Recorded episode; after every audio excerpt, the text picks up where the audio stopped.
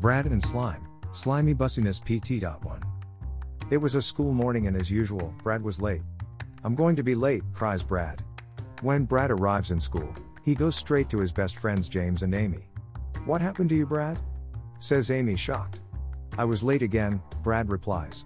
Guys, hurry up, class is starting and it's math this morning, James whispered. Let's go, says Amy. After class. Guys, says Brad. I have something to show you. Then from Brad's bag pops out a green slime blob.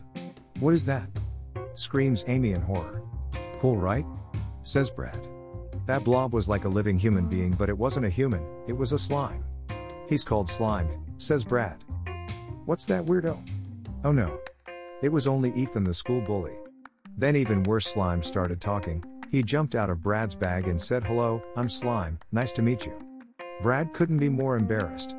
Hey stop it Ethan, yelled James. Even worse, Mrs. Dot May, the principal, yelled, in my office now. Oh, this couldn't be good. In the principal's office. What was that freakish, disgusting and filthy pet doing inside my school? Said Mrs. Dot May in rage. It's not a pet, Brad wailed. Besides, it was in my bag, and the only only reason it was on school property is because Ethan was talking. Doesn't it concern you that Ethan called us weirdos and didn't mind his own business? Yelled Brad. He's got a point, Mrs. moaned James. Amy just kept quietly crying, I'm in detention. Enough, yelled Mrs. May.